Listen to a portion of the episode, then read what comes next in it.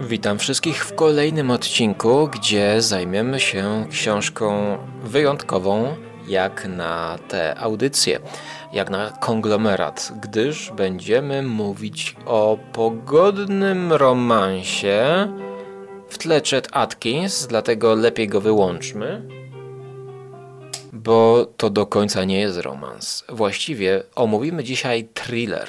Thriller, który napisała autorka Roman Sideł, Nora Roberts. Amerykańska pisarka, która w początku lat 80. zaczęła swoją karierę i sprzedała około 400 milionów egzemplarzy książek. Ale Dzisiejszą audycję podzielimy na dwie, dwie, części.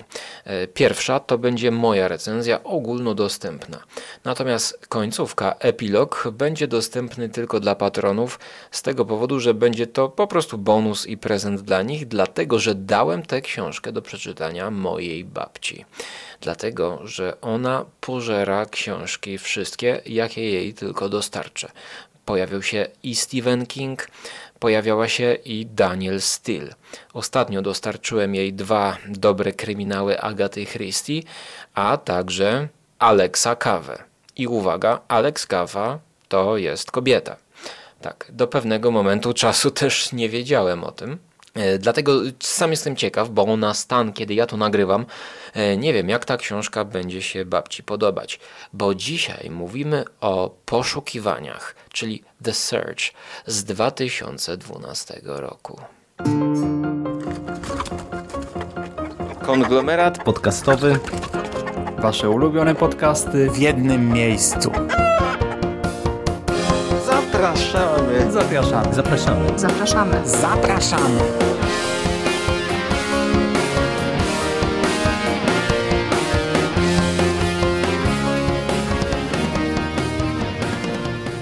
Gdybyście przechodzili kiedyś jakimiś krakowskimi uliczkami i zobaczyli faceta, który stoi w oknie balkonowym, to mogę to być ja. Stoi i nie wiadomo co robi, dlatego lepiej zasłonę tutaj żaluzję, ponieważ ustawiłem sobie statyw i na stojąco do Was mówię. Tak więc e, Nora Roberts e, właściwie tę książkę napisała w 2010, ale u nas ukazała się dwa lata później, wydane przez Świat Książki. Albo może jeszcze wcześniej powiedzmy, dlaczego ja w ogóle zabrałem się za tę powieść. Dlatego, że ostatnimi czasy brakuje mi ciekawych thrillerów.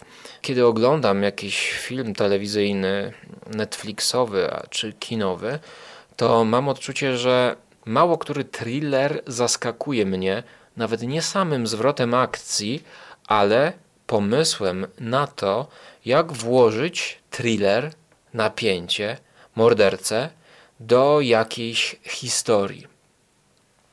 I zupełnym przypadkiem, kiedy wypożyczyłem tę książkę w bibliotece dla babci, kiedy zaniosłem tę książkę babci wraz z pięcioma innymi, ponieważ w Krakowie jest taki limit, że możesz z jednej e, biblioteki wypożyczyć pięć książek, więc ja biorę zawsze taki pakiet. No i jak przychodzę do babci, to właściwie dopiero wczytuję się w blurpy, zastanawiam się, co tam ciekawego jej wypożyczyłem.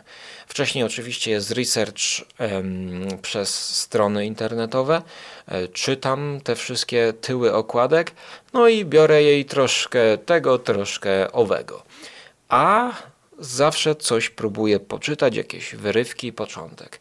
I muszę powiedzieć, że kiedy zacząłem czytać nad herbatką, nad ciastem u babci, jak to zwykle świetnie ugoszczony, to zacząłem się wkręcać. Zacząłem się wkręcać podobnie tak jak rok temu, kiedy w moje ręce w podobnej sytuacji w, w, otworzyła się Nora Roberts, e, bardziej kryminalna. E, nie, bo teraz ja mówię o thrillerze. Wtedy e, zaczytałem się w jej kryminale pod tytułem Dom na skarpie. Oczywiście. Teraz wyjaśnię Wam, jak te kryminały kierowane dla kobiet, nazywane często czytadłami, są skonstruowane. Główne to to, że 80% tutaj to jest obyczajówki, 20-15% to jest tego tła. A w tym kontekście przez czytadło rozumiem tak, jakbyśmy odnieśli to do oglądadła, że naprawdę czytając te literki można wiele pomijać bez straty dla jakości śledzenia fabuły. Ponieważ jeżeli wchodzi na przykład motyw psów, jest to na tyle prosto napisane, że my możemy skanować tekst i pomijać fragmenty, a wręcz czytać zdania, pojedyncze zdania z danych akapitów i przeskakiwać szybciej. Tak jakbyśmy oglądając e, serial wychodzili i wracali, słyszymy go jednym uchem, coś prostego, łatwego, serial akcji, wracamy, wychodzimy, jest wybuch, a no to wiem, że tam wybuchło, e, albo telenowela, e, chociaż tutaj nie ma sytuacji tak jak w telenoweli, że jest nadmiar postaci. Rzeczywiście wchodzimy w klimat tych ludzi dwóch pary i ich najbliższego otoczenia. Nora Roberts i poszukiwania. Okładka, mogliście ją oglądać na e, opowieściach, na stories e, Instagrama konglomeratu podcastowego, więc jeżeli jeszcze tego nie robicie, to wejdźcie na Instagrama, konglomerat podcastowy. E, czasami, jak nam się zechce, że tak powiem, i mamy jakiś pomysł na fajne zdjęcie, to na stories można zobaczyć różne zajawki. E, również czasami na moim koncie prywatnym, a ja mam tylko na Instagramie jedno konto, Zarlok TV i właściwie to konto Zarlok TV jest moim również kontem prywatnym. Nie mam żadnego podziału, więc możecie tam też czasami zobaczyć jakieś bardziej prywatne wstawki. E, no i właśnie na tych mediach instagramowych wrzuciłem książkę, okładkę poszukiwań Nory Roberts, e, czyli Morze, Właściwie to jest ocean, bo akcja dzieje się w Stanach. Czarna postać, która przemierza przez plażę. No i jest to zdjęcie wykonane z perspektywy zarośli, krzaków. A nad nami, w górnej części okładki, zbliżają się czarne chmury. Właściwie już górna część książki to jest całkowita czerń. No i oczywiście tutaj metafora jest oczywista, prawda, zbliżająca zawierucha do głównej bohaterki. Tak, często głównymi bohaterami są kobiety e, książek Nory Roberts. No, przechodzą przez różne zawirowania sercowe, poznają e, często wspaniałych przyjaciół. E, często ci przyjaciele to są mężczyźni, w których oni się zakochują.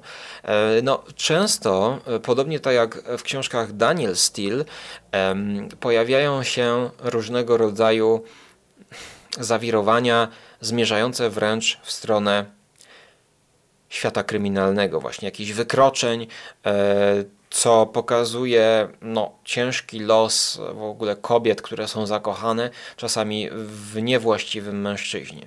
Jednakże Daniel Steele, e, jest to opinia nie tylko moja, ale przede wszystkim babci, jest o wiele większą nudziarą, z mniejszą ilością ciekawych pomysłów niż Nora Roberts. Rzeczywiście, Nora zaczynała na początku lat 80. E, taką trylogią, bodajże mm, Złowieszczy Dom, E, tytuł tej książki w ogóle był taki, e, siłę ciem... o, Siły Ciemności to się nazywało. W ogóle tytuły tej trylogii to są e, tytuły, które mogłyby być jakimiś książkami fantazy. I rzeczywiście mm, jest to osadzone gdzieś w XIII wieku z opowieści irlandzkie E, mamy tam w ogóle jakąś taką e, podróż w czasie.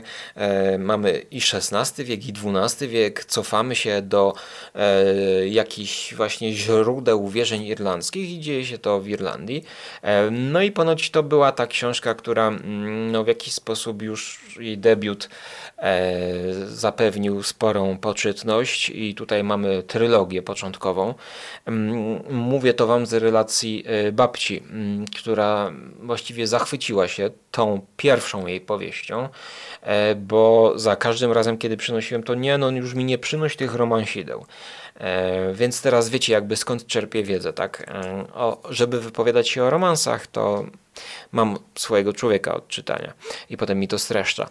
Natomiast mm, tutaj w babcia chce jeszcze więcej sił ciemności Em, Jakkolwiek e, zagadkowo i enigmatycznie by to brzmiało, to jest tam również wątek miłosny.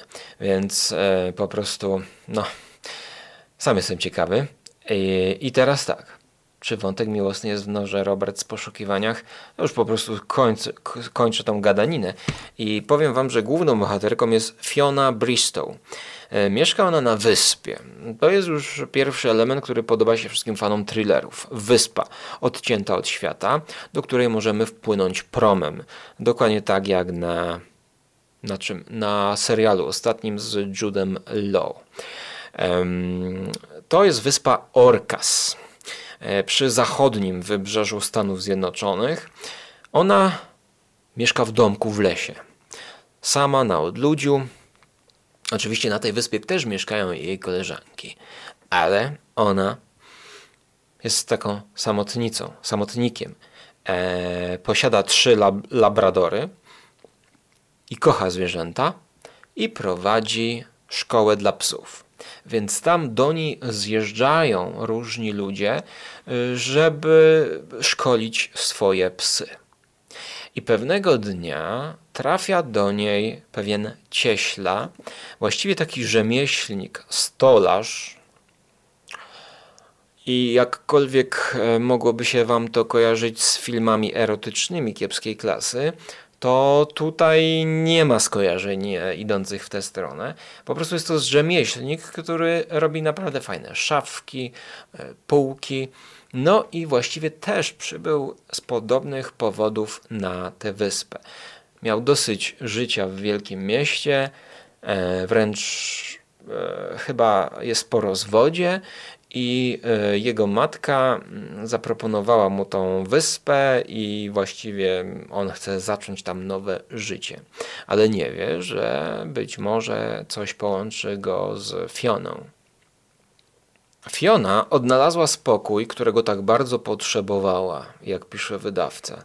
Wszystko zmienia się w dniu, gdy przed jej domem pojawia się zdesperowany Simon Doyle, właściciel niesfornego szczeniaka. Fiona wie, jak poradzić sobie z psem. Gorzej idzie jej z Simonem, skrytym artystą, rzemieślnikiem. Na szczęście prawa przyciągania powoli zaczynają działać, a wtedy odzywa się przeszłość. Z cienia wyłania się żądrny krw... Zepsułem. Żądny krwi zabójca. No i ja się zacząłem zastanawiać, czy to ten Simon, ten cieśla, który tam również jest i e, przyjeżdża do tego mieszkania Fiony, do tego domku ze swoim psem, którego chce wyszkolić, to ja już po tym opisie podejrzewałem, że to właśnie on jest tym mordercą. Jednakże to Fiona ucieka przed przeszłością. I jak wygląda ta przeszłość?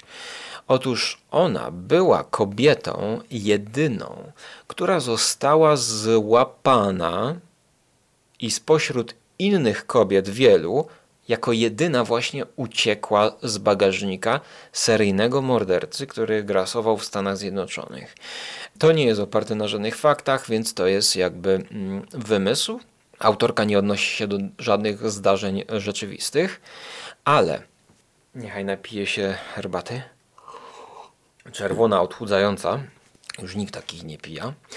Ona ucieka z bagażnika, e, kiedy e, jest wcześniej złapana w lesie.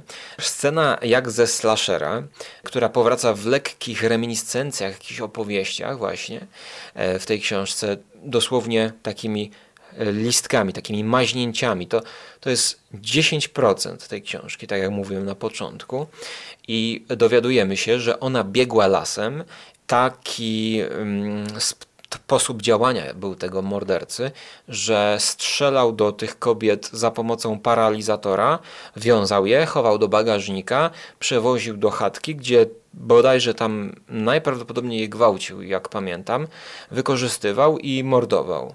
E, ona odzyskała przytomność w bagażniku, zorientowała się, co dzieje się na zewnątrz i wychodząc, kiedy otworzył morderca bagażnik, walnęła go butami i udało jej się w jakiś sposób uciec jako jedynej.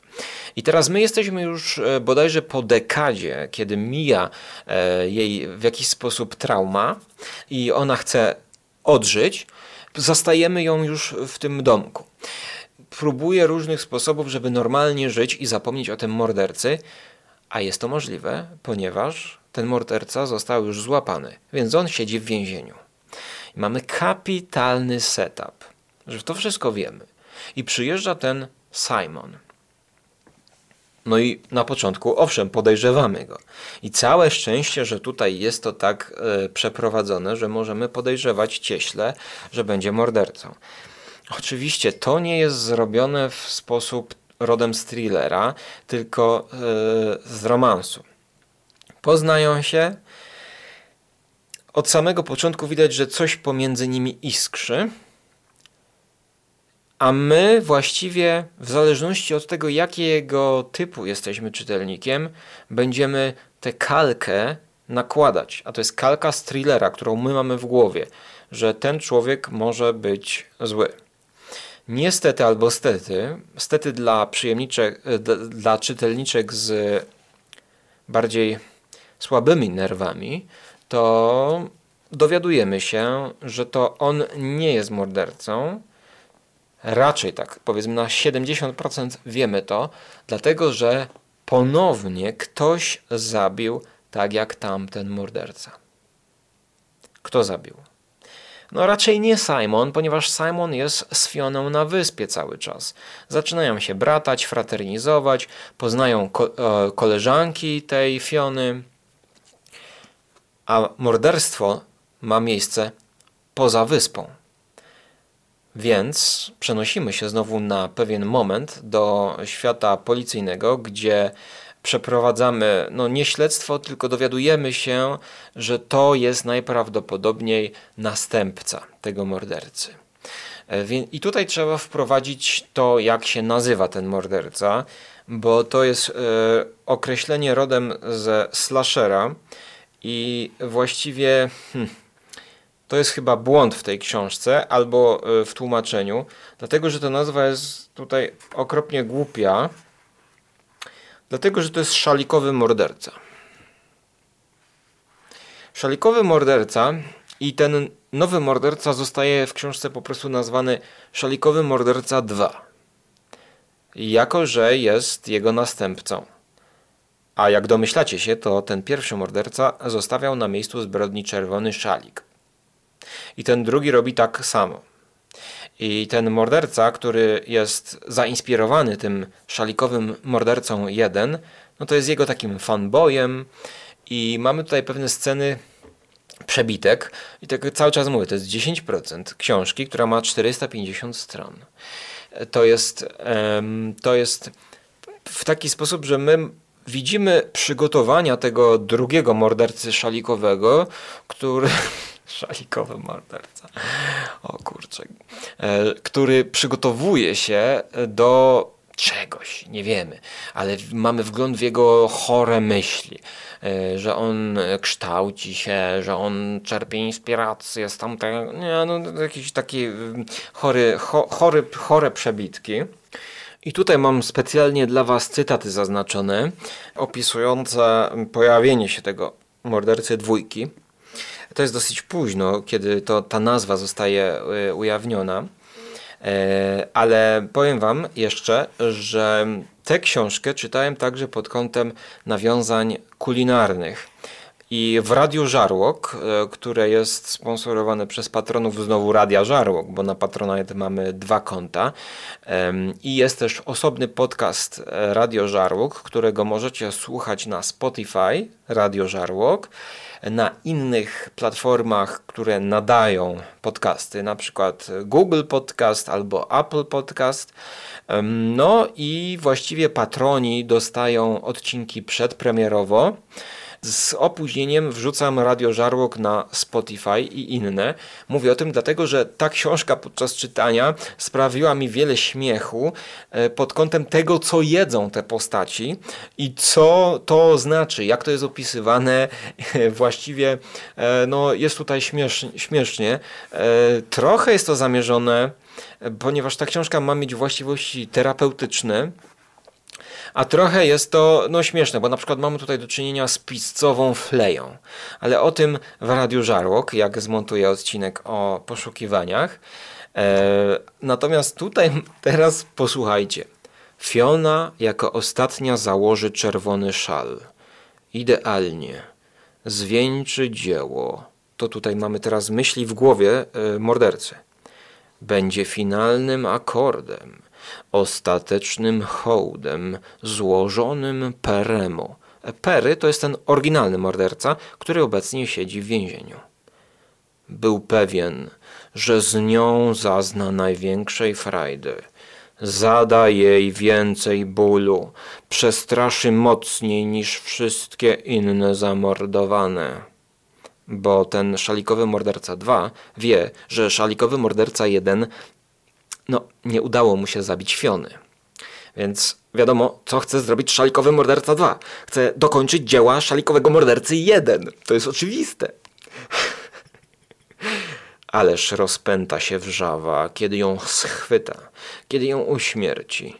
Ludzie będą gadać niemal wyłącznie o tym i drżeć przed człowiekiem, który zabił niedoszłą ofiarę Perego. Szalikowy morderca 2. Kropka. Czyli ta nazwa powstaje w głowie tego mordercy. On sam siebie tak chce nazywać. No i ja myślę, że to. e, No, no. A w podsumowaniu będzie tutaj moja ocena tego wszystkiego. Odczytując te słowa, pokręcił głową i zachichotał. Wbiły go w dumę. Postanowił zmusić Fionę do tego, by sama się pogrzebała w płytkim grobie. Szalikowy morderca drwa. drwa. hm, Drwale tam też są i drwa rąbią z, tą, z tym cieślą, ale to przejęzyczenie. Szalikowy morderca zniknie. On zaś stanie się kimś innym, czymś innym, znajdzie inny symbol i przystąpi do kolejnej fazy dzieła. W pewnym sensie Fiona będzie moim końcem i początkiem. Pomyślał, pociągając kolejny łyk whisky. Koniec cytatu z, cho- z chorych myśli mordercy szalikowego. Jak trzeba być chorym, żeby szalik zostawiać w dzisiejszych czasach na miejscu zbrodni? Chcecie jeszcze więcej porcji szalikowego mordercy? Nie, to może później. Bo teraz przejdziemy do tego romansu. Jak to jest połączone? Romans przeradza się w związek. Jak ci idzie szukanie motywu? Nieźle. Częściowo to było ok, dopóki trwał romans. Czyli ty i ja nigdy czegoś takiego nie przeżywałam, więc wszystko było nowe, błyszczące. Bardzo atrakcyjny mężczyzna wywołuje u mnie dreszczyk. Mamy coś wspólnego, a różnimy się na tyle, że jest ciekawie. Podoba mi się on taki, jaki jest. Może dlatego, że tak różni się od tego, co mam na co dzień. Myślę, że on czuje podobnie, ale to się zmienia choć nie zdaje sobie z tego sprawy, albo się do tego nie przyznaje. Ona, tutaj Fiona, opowiada swoim koleżankom, koleżankom, jak jest w tej nowej relacji. I teraz podoba mi się to, że w przeciwieństwie do książki pod tytułem Dom na skarpie, e, tutaj ona poznaje tego mężczyznę, e, zaczyna się z nim kolegować. Najpierw zaczyna tłumaczyć mu, jak powinien szkolić swojego psa, z którym on sobie zupełnie nie radzi. E, A jak napisała jedna z czytelniczek na Lubimy Czytać, to świetnie idzie jej szkolenie psów, gorzej jest ze szkoleniem facetów.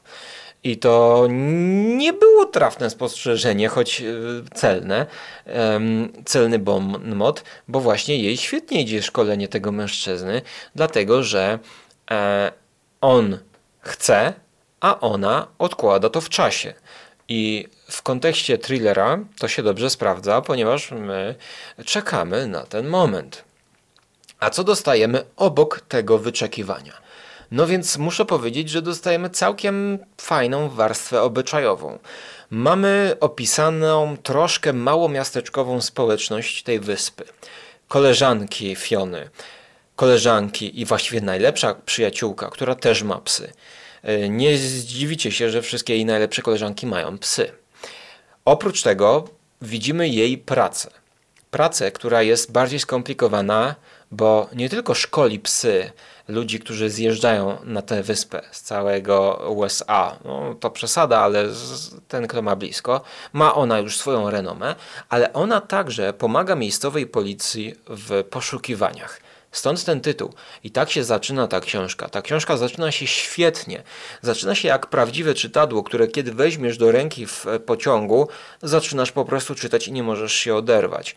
Zaczyna się thrillerowo, e, ponieważ ta kobieta współpracuje z policją i za pomocą wyszkolonych psów wyszukuje ludzi zaginionych ludzi, którzy na przykład jakiś starszy człowiek, który ma Alzheimera i gdzieś się zaginął i marznie, dziecko, które wyszło i właśnie zaczyna się od znakomitej sceny, e, kiedy dziecko wychodzi z domu, właściwie nie wiemy gdzie jest to dziecko, matka szuka dziecka i do tej scenki wchodzi Fiona ze swoimi psami i właściwie z całą brygadą e, pomocników.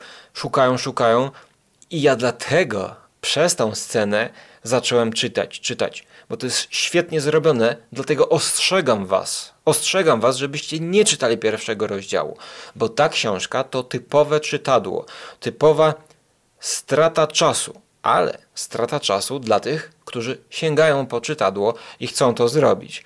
Ja to zrobiłem. To jest czytadło po części terapeutyczne, ponieważ właściwie to jest terapeutyczna książka o terapii, jaką przechodzi główna bohaterka, ponieważ ona musi się wyleczyć z traumy po mordercy, ona jest samotna, więc jej lekarstwem na całe zło jest Simon, ale nie ma tak lekko, ponieważ jak już kojarzycie zapewne, to sami zauważyliście.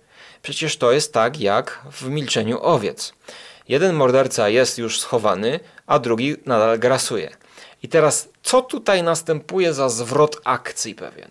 Otóż, pewna dziennikarka w połowie książki, uwaga, lecą spoilery. Ale teraz będzie najciekawsze, ponieważ ja przeczytałem tę książkę dla Was, abyście Wy nie musieli jej czytać. Bo już w połowie to już miałem tak wrażenie, że to jest czytadło, no ale nie mogę się oderwać. Okej, okay. ale jednak był to jakiś inny thriller obyczajowy, którego no wcześniej powiedzmy takiej formy nie znałem i okej, okay. no jestem usatysfakcjonowany, ale nikomu bym tego nie polecił, chyba że mojej babci. Ale o tym w bonusie. Zaraz, bo ta dygresja już mnie tak ten. Do czego ja zmierzałem? Dziennikarka przyjeżdża specjalnie na tę wyspę, aby napisać yy, artykuł o kobiecie, o jedynym, który przetrwał. Oczywiście Fiona nie chce się zgodzić, więc nie ma artykułu postać dziennikarki, która jest wprowadzona w taki sposób, zostaje porwana przez Ekla. Ekl. A Ekl to jest właśnie ten szalikowy morderca 2. Więc my no nawet tak pokibicowalibyśmy troszkę temu dwójce, żeby ją złapał, bo ta dziennikarka się strasznie narzucała. Ale mimo wszystko Fiona dostaje od y, tajnych służb propozycję, żeby spotkała się z mordercą, który siedzi w więzieniu. Dokładnie, no podobnie jak w Milczeniu Owiec, gdzie Florence, y, mm, y, y, Clarice rozmawia z Hannibalem, aby uzyskać jakieś informacje o tym mordercy, który grasuje mm, w przestrzeni publicznej. Dokładnie tu jest ten sam motyw i dokładnie ten morderca, który już e, siedzi w więzieniu, szalikowy morderca jeden, bardzo dobrze pamięta tę swoją ofiarę, niedoszłą ofiarę Fionę i e, wręcz żąda od policjantów, że zdradzi informacje na temat tego drugiego mordercy, jeżeli będzie miał okazję porozmawiać z Fioną. Cała ta książka to jest droga Fiony ponowna droga jej do spotkania tego e, swojego niedoszłego mordercy. To jest terapeutyczna droga głównej bohaterki, którą przechodzi dzięki poznaniu nowej miłości do tego, żeby z pełną mocą iść do tego więzienia, usiąść przed celą, porozmawiać z nim, wyjść i wydobyć, nie wydobyć informacji, bo układ jest taki, że Jeżeli oni będą mieli okazję porozmawiać, to szalikowy oryginalny powie policji, gdzie grasuje, czy jakie są plany tego mordercy, ponieważ istnieje podejrzenie, że oni się ze sobą komunikują. Całe szczęście nie w telepatyczny sposób. Więc podsumowując, muszę powiedzieć, że czyta się to wybornie, chociaż powtarzam, 80% tej książki to są plotki z koleżankami, wyjazd do spa, perypetie przy ciosaniu desek na szafki. A powiedziałbym, kolejne 30% to jest szkolenie psów. I zaskakująco dużo w tej książce jest o psach. Powiedziałbym, że miejscami to jest taki wręcz poradnik dla ludzi, którzy nie mogą sobie poradzić ze swoimi psami, jak się z nimi zachowywać. Kiedy na przykład pies cię zaczyna, może nie atakować, naskakiwać, tak? Nie atakować, tylko naskakiwać. To oznacza, że pies chce się bawić. My musimy zrobić krok do przodu wręcz. Więc wtedy pies straci równowagę. Tak jest napisane w tej książce. Wypróbuję to przy najbliższej okazji, jak pies jakiś będzie na mnie naskakiwał, zrobię krok do przodu. Chociaż ostatnio, kiedy zaczynała się pandemia, szedłem uliczkami na przedmieściach pewnego miasta poza Krakowem, spacerowałem, rozmawiając z moim kolegą przez komórkę i na horyzoncie tej ulicy pojawił się pies, no prawie że Baskervillów. Pies, który spuścił się ze smyczy kobiecie za sylwetką psa podążała sylwetka kobiety. Wracaj tu, wracaj tu, wracaj tu. A ten pies biegł w moją stronę. Zrobił trzy kółka wokół mnie, warcząc i naskakując. Ale powtarzam, on naskakiwał z warczeniem. Ja rozmawiając i trzymając komórkę w jednej dłoni, wystawiałem łokieć całą rękę w kurtce, bo to była zima, ale śniegu nie było, żeby się zasłonić ewentualnie. Po prostu on obkrążył mnie trzy razy. Do momentu, w którym dobiegła ta kobieta i jakoś go przepędziła, ale on nadal nie chciał do niej podejść, tylko uciekł na taką skarpę. I ona, e, ja mm, serce miałem swoje w gardle no przepraszam, przepraszam, ale spuścił mi się, bo jakaś wiewiórka była. I ten pies pobiegł dalej w stronę jakiejś skarpy, może myślał, że tam jest ta wiewiórka, no ale zaatakował skórę. No nie wiem, byłem w takim szoku, że po prostu nie wiedziałem, co się dzieje, o tak powiem. Scena jak z Cujo Stephena Kinga. I to naprawdę była bestia Baskervillów. Tylko jej się oczy nie świeciły. I właśnie, to nie jest takie naskakiwanie.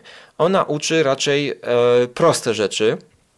I zastanawiam się, czy ta książka nie jest po części poradnikiem dla nauki psów, bo wielokrotnie w książkach dla kobiet pojawiają się takie wstawki, na przykład e, nauka samoobrony przed gwałcicielem, powiedzmy, albo ogólnie nauka samoobrony. I to jest kolejny element. Czytelniczki też piszą, że za dużo jest wstawek psów. Ale nie każdy ma psa i nie każdy ma czas, żeby czytać taką książkę. A jest to książka dla przyjemności, czytadło, dla przyjemności czytania literek, dla przyjemności e, rozerwania się. Natomiast dla miłośników thrillera jest tutaj konstrukcja, którą ja no, w jakiś sposób wam czy to zdradziłem, czy opowiedziałem. Bo tutaj nie ma suspensu jako takiego. Suspens jedynie jest taki, że my cały czas boimy się, cały czas oczekujemy, że no przecież ten morderca przyjdzie na wyspę i dorwie naszą Fionę. I w pewnym momencie rzeczywiście jest takie ryzyko, ponieważ my mamy montaż e, równoległy i wiemy, że ten morderca już wsiadł na prom i jedzie na wyspę. Zastanawiałem się, jak kobieca literatura podejdzie do tego mm, napięcia, do tego typu prób rozwiązania problemu. Okazuje się, że w ciekawy sposób.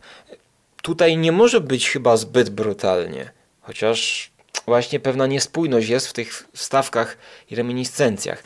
Miejscami wolałbym, żeby w ogóle nie było e, tych przebitek na mordercę szalikowego, tylko żeby wszystko działo się w narracji osadzonej na tej wyspie to byłoby wtedy tak, jak w filmie Polańskiego Ghost Writer bodajże, e, pisarz widmo, gdzie mieliśmy do czynienia z człowiekiem, który właśnie był na wyspie i ta akcja z wyspy w ogóle nie wychodziła. Nawet kiedy była rozmowa telefoniczna, kamera nie przesiadywała się do świata poza wyspą, tylko słyszeliśmy to. To było bardzo dobrze obmyślone. Tutaj dlatego traci na suspensie i na tym napięciu, bo ja obserwując codzienne perypetie pary kochanków, zastanawiałem się, kiedy wyskoczy ten morderca. I to nie tylko dlatego, że z tyłu okładki napisane jest, że to jest thriller. Z tyłu okładki napisane jest, że to jest wciągająca powieść rozgrywająca się na wyspie.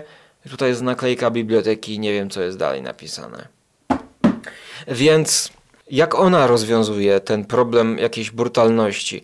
Otóż oni wiedzą, że ten morderca się zbliża i policja będzie robić zasadzkę, okrążając w dom Fiony a sama Fiona z Simonem wyjeżdża do mieszkania, do, do, domu właściwie Simona i tam będą nocować bezpieczni. No a poza tym mamy tutaj jeszcze taki twiścik na końcu, że e, ta kobieta już jest tak wkurzona, że sama bierze giwerę, sama bierze psy i sama właściwie y, leci na polowanie tego szalikowego mordercy 2.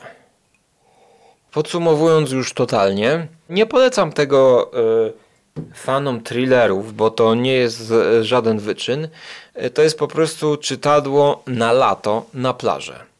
Na tym zdjęciu, mm, bo nie wiem czy w końcu powiedziałem na, o Instagramie, Insta Stories było zdjęcie na tle jeziora. Ja czytałem troszkę kilka stron na tle jeziora, ale było tak zimno, że no ileż się można lansować, że czyta się książkę, która dzieje się nad wyspie, nad oceanem, że czyta się to nad jeziorem, prawda? Polansowałem się tyle, żeby zrobić ładną fotkę. No i tak. E, moja ocena to jest książka chyba na równi z Domem na Skarpie. Czy sięgnę jeszcze po inne książki Nory Roberts? E, nie wiem, ale nie chciałbym tego robić. Na pewno będę jeszcze wypożyczał i przeglądał bibliografię tej jakże poczytnej autorki, która na czas dekadę temu miała sprzedanych ponad 400 milionów egzemplarzy. Wiem, że teraz ukazała się powieść pod tytułem Kryjówka. Thriller też e, w, w, tym samym nurcie, z podobną okładką, nawet taką no, zdjęcie, mroczny domek gdzieś e, na wzgórzach. Wydaje mi się, że to jest taka właśnie wakacyjna powieść, e, więc kto wie, czy nie wypożyczę jej dla babci. No i zobaczymy. A teraz już przechodzimy do strefy premium, gdzie posłuchacie wypowiedzi starszej czytelniczki. E, I ja sam jestem ciekawy, bo kiedy nagrywam tę część, to jeszcze nie wiem, e, jak to e, babcia oceni, bo właściwie najpierw muszę jej to zawieść, poczekać aż przeczyta, ponownie przyjechać i nagrać jeszcze raz. Więc sam jestem ciekawy. No a dla Was będzie to tylko krótkie cięcie montażowe. Ale ty powiedz mi, jak ta Nora Roberts poszukiwania?